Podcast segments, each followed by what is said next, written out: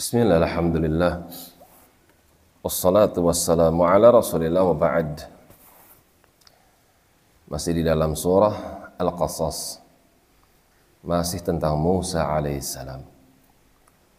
Sampai pada firman Allah Ta'ala, Usluk yadaka.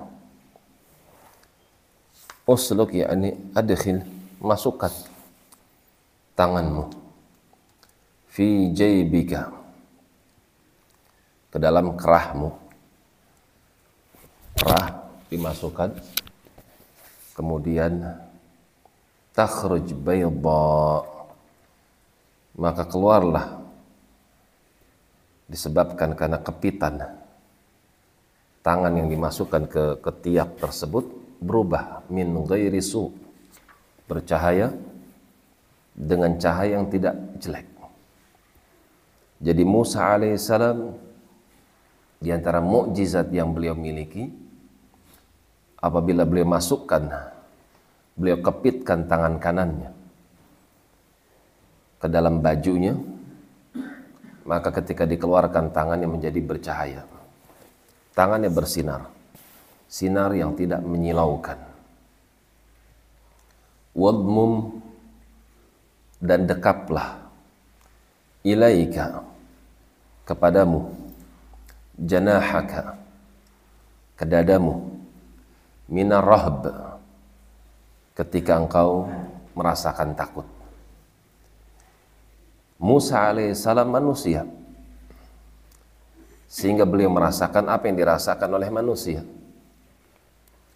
Kadang beliau merasakan takut khawatir. Maka untuk menghilangkan kekhawatiran dan rasa takut Allah perintahkan kapan muncul rasa takut dekaplah tanganmu ke dadamu. Maka seketika itu pun hilang. Maka jadilah Musa alaihissalam seorang yang kuat fisik dan mentalnya untuk menghadapi Firaun dan bala tentaranya.